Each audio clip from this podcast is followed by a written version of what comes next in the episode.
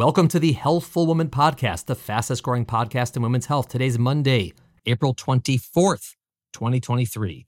As you all know from our podcast two weeks ago, we recently celebrated the three year anniversary of the Healthful Woman Podcast. In honor of this milestone, I asked our very first guest, Emily Oster, to come back and talk about COVID, where we went right, where we went wrong, and what lessons we can learn for the future. Last week was part one of the podcast, and this week is part two.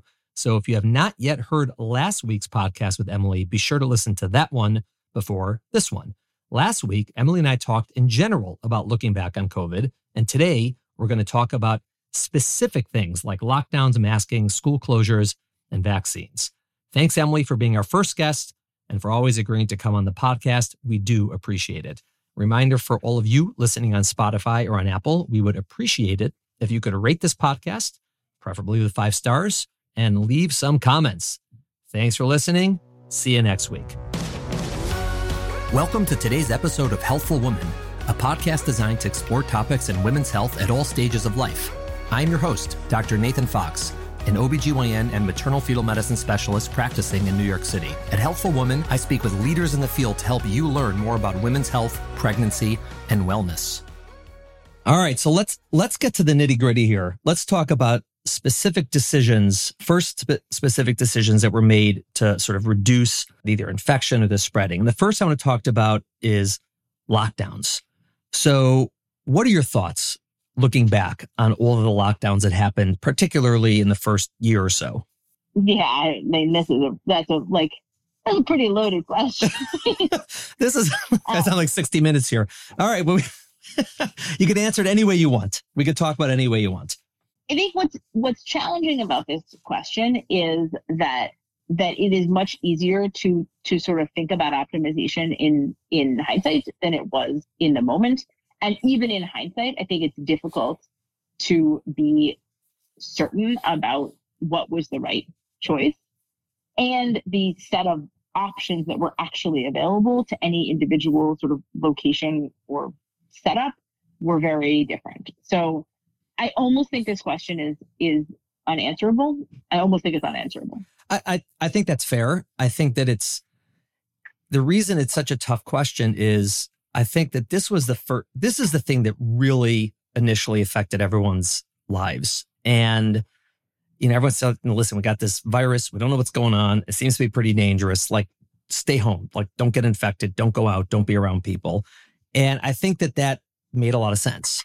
And it makes a lot of sense, sort of uh, in the initial stages. I think that part of the reason it became such a controversy is not the initial decision. I think it's sort of all those subsequent decisions, which is okay, you know, we've done this for two weeks, for three weeks, for four weeks, which, you know, we were told was meant to like flatten that curve. Then not everyone gets infected at the same time. Even if you're going to get infected, let it spread over time. And then all these decisions about, okay, now what do you do? And who makes those decisions about when can you go out? Who can go out? For how long can you go out? Why is someone allowed to tell me not to go out? How can they say this person can go out and I can't go out? And that sort of gets to become very complicated and people got very angry over that. And the reason I think about it is I happened at the time and in hindsight to disagree with a lot of the rules, but okay, that's fine. No big deal. I don't know what we're going to do moving forward. Like, is the experience that we have with lockdowns one that's going to make everyone think, great idea, let's do it again, or bad idea, let's not do it again? I think it will make people think both of those things. I mean, in a sense, this is maybe one way to articulate why I think this is so hard is that it is very difficult for people to make decisions which have significant downsides. So when we are making our choices, we usually like there to be a choice that we think is good. And this is a place where there are no good, there, there was no good option, right? There was like no, I mean, sometimes I talk about this as like there's no secret option thing. Like there was no like secret option that meant nobody got COVID and everybody got to go about their regular life. Like that just like wasn't available. And so every choice here was hard and had some significant trade-offs. I think part of what made these conversations so challenging is that people were talking about their preferences without talking about the fact that what they were saying was that they were weighing these trade-offs differently. And instead of saying, you know, I see this trade-off this way, you see it this way, it was, you know, you want to kill people. Well, actually both sides, you know, you want to, mm-hmm. you want to kill people. And so I think that made the conversations like, you know, difficult to have in any objective way. And I understand it was like an extremely fraught time. I'm not criticizing people's like desire to have angry conversations, but I think it got in the way of thinking about this carefully. My guess is that the kind of overall picture will be will would produce fewer lockdowns in a future pandemic, maybe suboptimally fewer. Uh, I'm not I'm not sure. Yeah, no, I I I also don't know how to feel about it. I am sure that the lockdowns saved some lives, particularly those who are elderly and, you know, really just stayed away from people. And I'm sure it kind of ruined some lives in terms of not so much like lethality in the same way, but people's businesses or people's social structures and, you know, people's mental health. And it is pretty tough. I think that maybe the experience will let us fine tune it a little better the next time around in terms of timing, in terms of exactly who. This is really the first time I can think of, at least in my lifetime, that this really happened.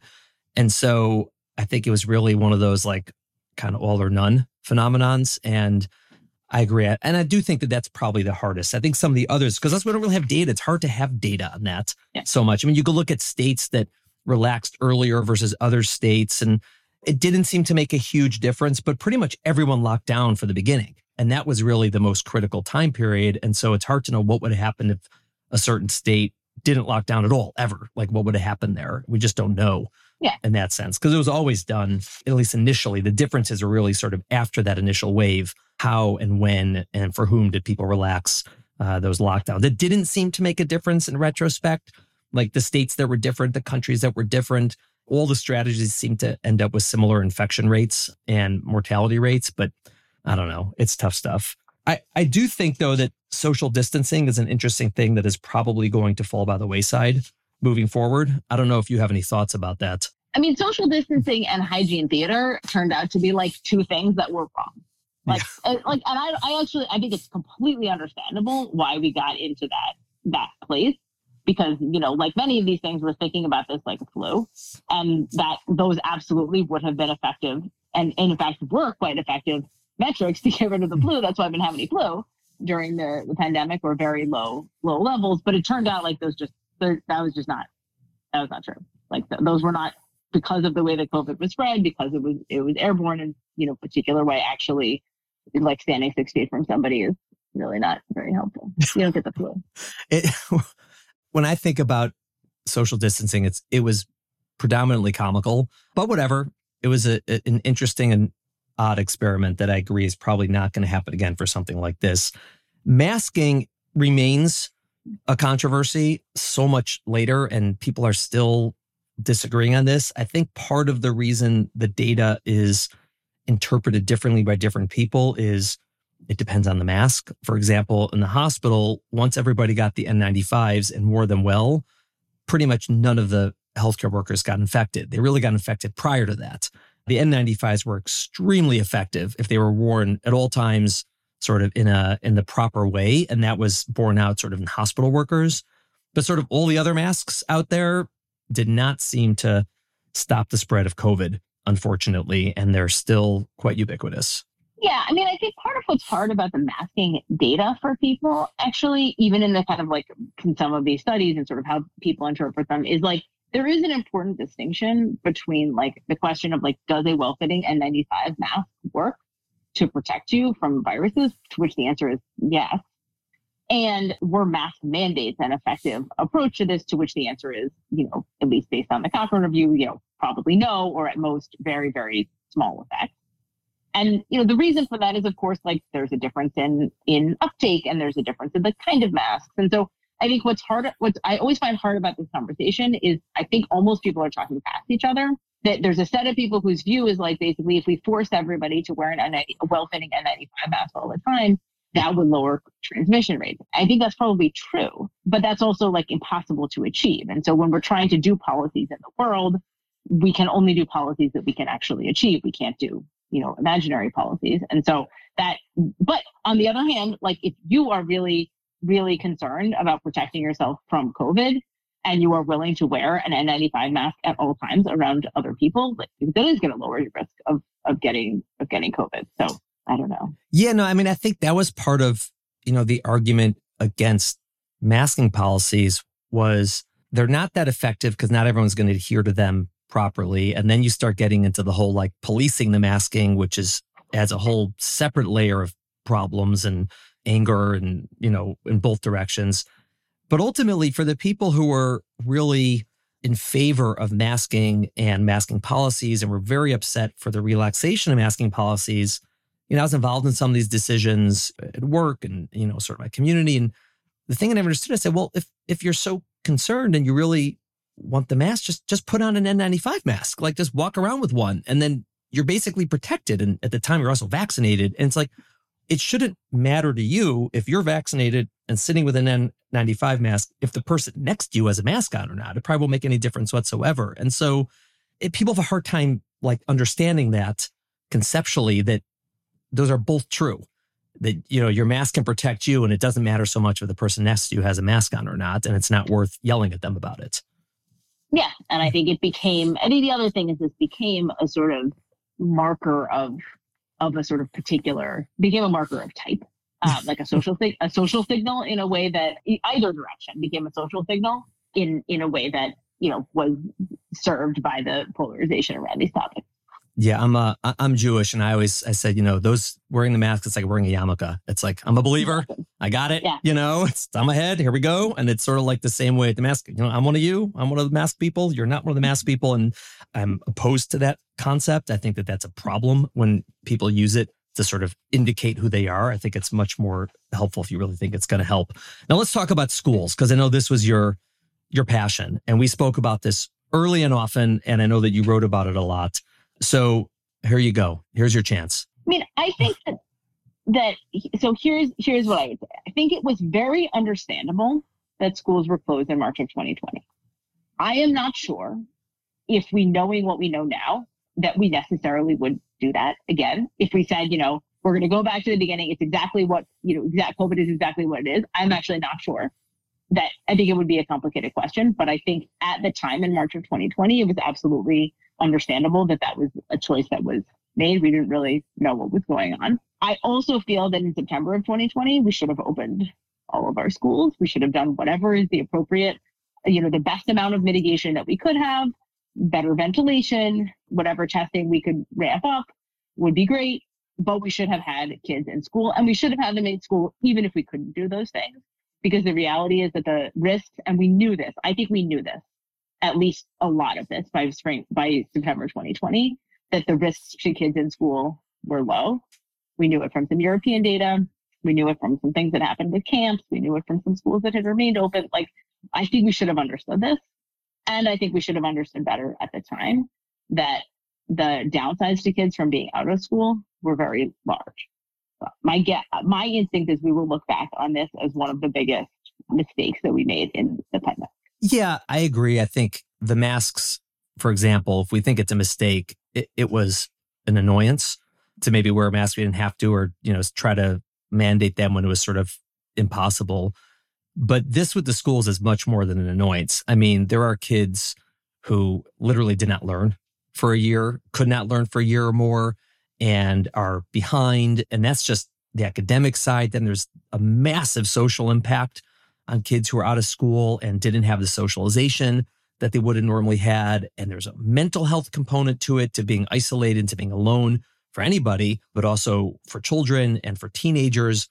And I think that we don't know what the long term effects are going to be of all these things, but we have to know that there are going to be long term effects for a significant number of kids who went through this for X amount of time. And it's it's a problem yeah, and I think it's. I mean, there are kids who dropped out who aren't going to come back. I mean, this is something that that is a, I think, a, a generational effect. And you know, I don't want to. I think there are things we can we can do to try to make this better, to to sort of catch catch this up some. But you know, it's not it's not an easy. This is not an easy fix problem. Yeah, it's it's tough. We're still we're still working back from it. I mean, I think that the schools that were able to open definitely have an advantage. And I think that there's definitely some annoyance that people had with their schools, like whether the schools required masks or didn't require masks. But ultimately, there were some schools that basically remained closed the entire time. And that was a big deal. I mean, kids on Zoom, for example, for a year, I just think that it's there's so many downsides to that. It's it's even hard to enumerate them. And I think this is a, some of this is a little bit lost in some of these conversations. We'll occasionally see people say, "Well, I don't know why everybody thinks there's a big deal about this. You know, your school is closed for two months." Like, no. Like, if you were enormously lucky, you, you know, maybe half the country or something, your kid's school was closed for two months, and then in September they went back, and whether they were wearing masks or or other things, like they basically went back fairly, you know, fairly normally. But there are there are districts, there are kids in the U.S. who did not see the inside of a classroom, who could not have. Not just that their parents chose for them not to, but like they they did not have the option to be back in a classroom from March of 2020 to September of 2021. And you know, you can't have Zoom first grade. Like nobody learned Zoom first grade. That's not a way that we teach kids. And so I think it's just just that's a that's a lot of time. Yeah, no, I agree. The last thing I want to talk about are the vaccines. And I think that there's sort of a few subcategories. And I think the simplest one, which I think was a huge win, was the development and production of the vaccine. That was so rapid compared to what we would have predicted. And I think that it was a massive success, basically, from the time the pandemic hit to have a vaccine available for nearly everyone within a year is almost unheard of with other vaccines. It was really like so much faster than you would have guessed. It was, I mean, it was extraordinary. So I, I heard at some point Bancel, the Moderna guy, on a podcast where he explained that they had the vaccine before the first case was identified in anyone in the US. Like as soon as they had the sequence from China, which happened in January of 2020, before anyone in the US had COVID, as soon as they had that, they had the vaccine. It's the same vaccine that like went out in, you know, December of, of 2020. And I mean, that's just an, an absolutely extraordinary technological feat. And just, yeah, like I think not to be, not to be forgotten in terms of, you know, how many lives were saved and just in general, how, how impressive that is from a science. Which is like, it's very cool. And also, I, I think that it has to be stated with pretty much medical certainty that the vaccine worked in terms of reducing the risk of severe infection and death. I mean, people who got vaccinated were much less likely to have severe infection and to die. And this was basically true across the board. It was more pronounced in people who were higher risk, right? So in the elderly, you know, people with medical conditions, since their baseline risk of severe illness and death was much higher than if you lower it you know, by X percentage, it's going to be more evident. Whereas, like, let's say in a teenager where their baseline risk is very, very, very low, it's hard to sort of prove that it makes it lower. But basically, across the board, the data was that it lowered your risk. And that was yeah. really quite impressive. Yeah. I mean, I think the, the and, the, and that protection was pretty, dur- has been very, quite durable, actually. So the protection against serious illness and death of, you know, having a sort of full complement of shots has seemed to be, has seemed to be fairly durable. Yeah, I, I remember the time we were talking about the vaccines, there was a question that we had, which was about transmission, right? And the question was, okay, so how does the vaccine work? Does it prevent you from getting the virus or does it, you know, somehow kill all the virus on you, in which case you would not transmit it? Or mm-hmm.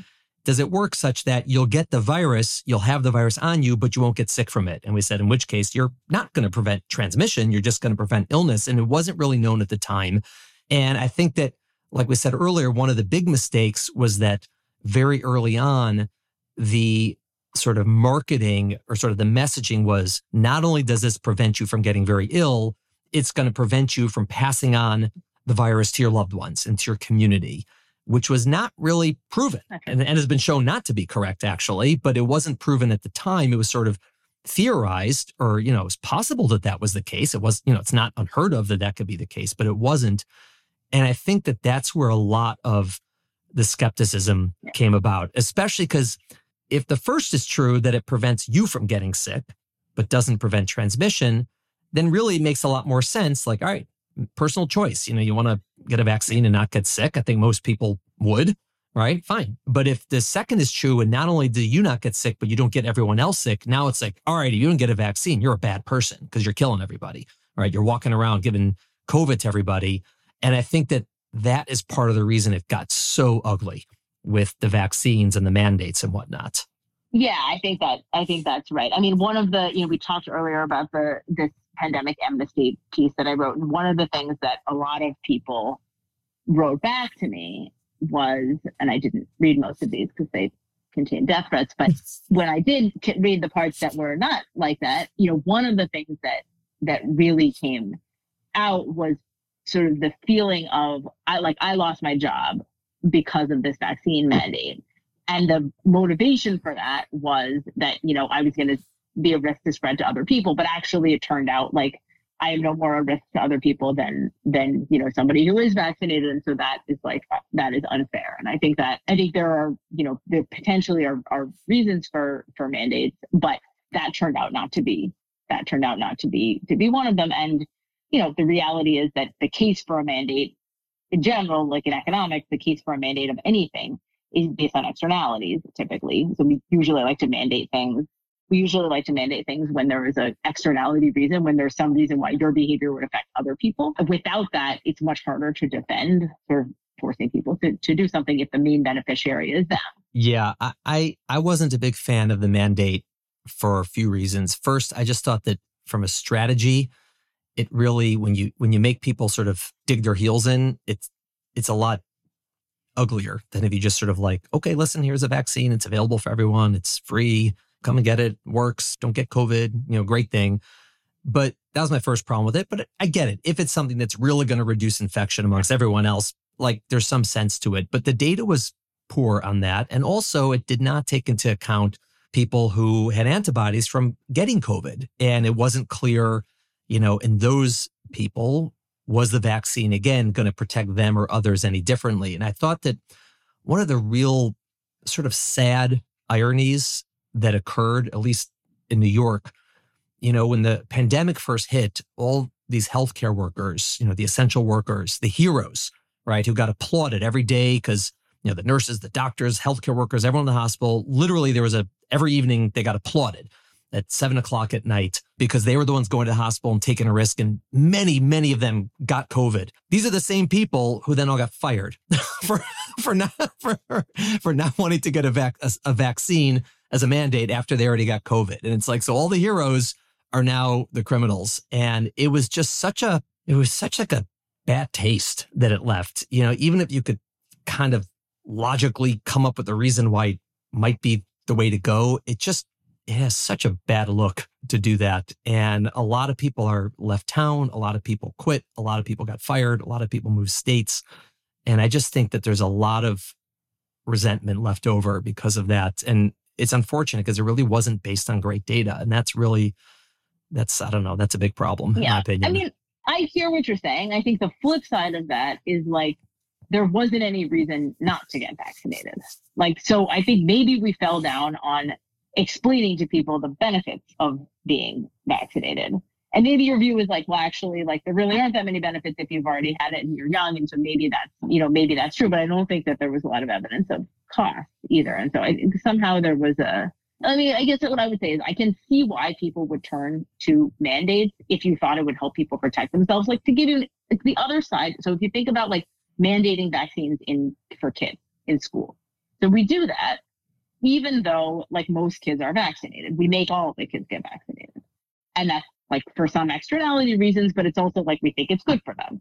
And it turns out when the best way to get kids to do that is mandates, at least in you know some places, like in California had had somewhat kind of opt out. They basically turned to a mandate, and then all these schools that had 35% of kids with the measles vaccine now they have 89% of kids with the measles vaccine. So I mean, mandates do tend to move behavior. I actually don't think they moved it much in the case of COVID, which was very different than what we might have expected from other from other settings. Yeah, I, I think part of it is again just sort of the way it rolled out. I think that you know, measles and whatnot have been, these have been very slow developing changes over time. And I think most people will get on board with these things when it's a little more deliberate and thoughtful and it, you know, they get to go through their process versus Yeah. we have a new vaccine, you have to take it. And that just is very jarring for people. And I get it. Like I'm, again, were it something that would prevent transmission to others and prevent other people from getting sick, like I understand the reasoning, but it's not the same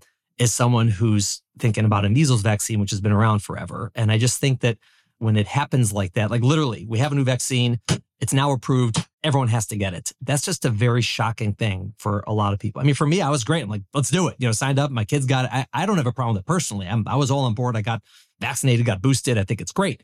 But I can see why a lot of people who are just maybe more skeptical by nature with these things were very squeamish about it and then put their foot down. And then you develop like a swell where you find your you, your your people online who agree, and then it just then all the conspiracy theories come out, and then it just goes bananas.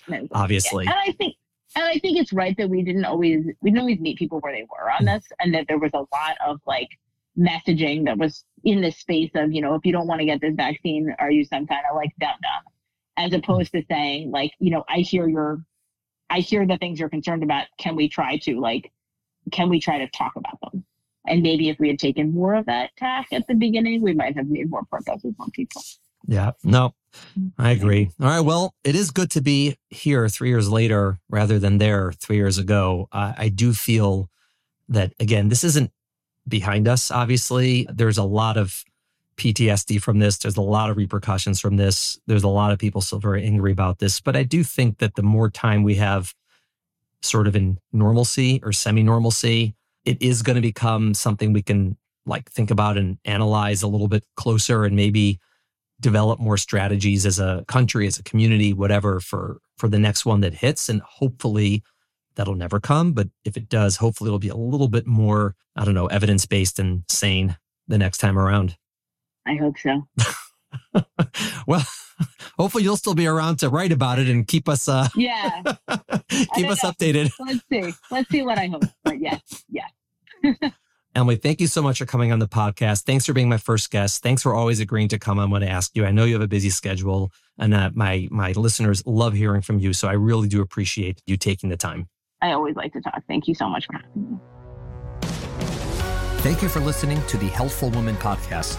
To learn more about our podcast, please visit our website at www.healthfulwoman.com.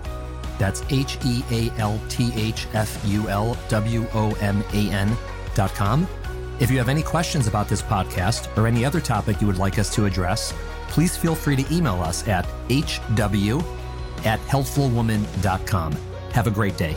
The information discussed in Healthful Woman is intended for educational uses only and does not replace medical care from your physician. Healthful Woman is meant to expand your knowledge of women's health and does not replace ongoing care from your regular physician or gynecologist. We encourage you to speak with your doctor about specific diagnoses and treatment options for an effective treatment plan.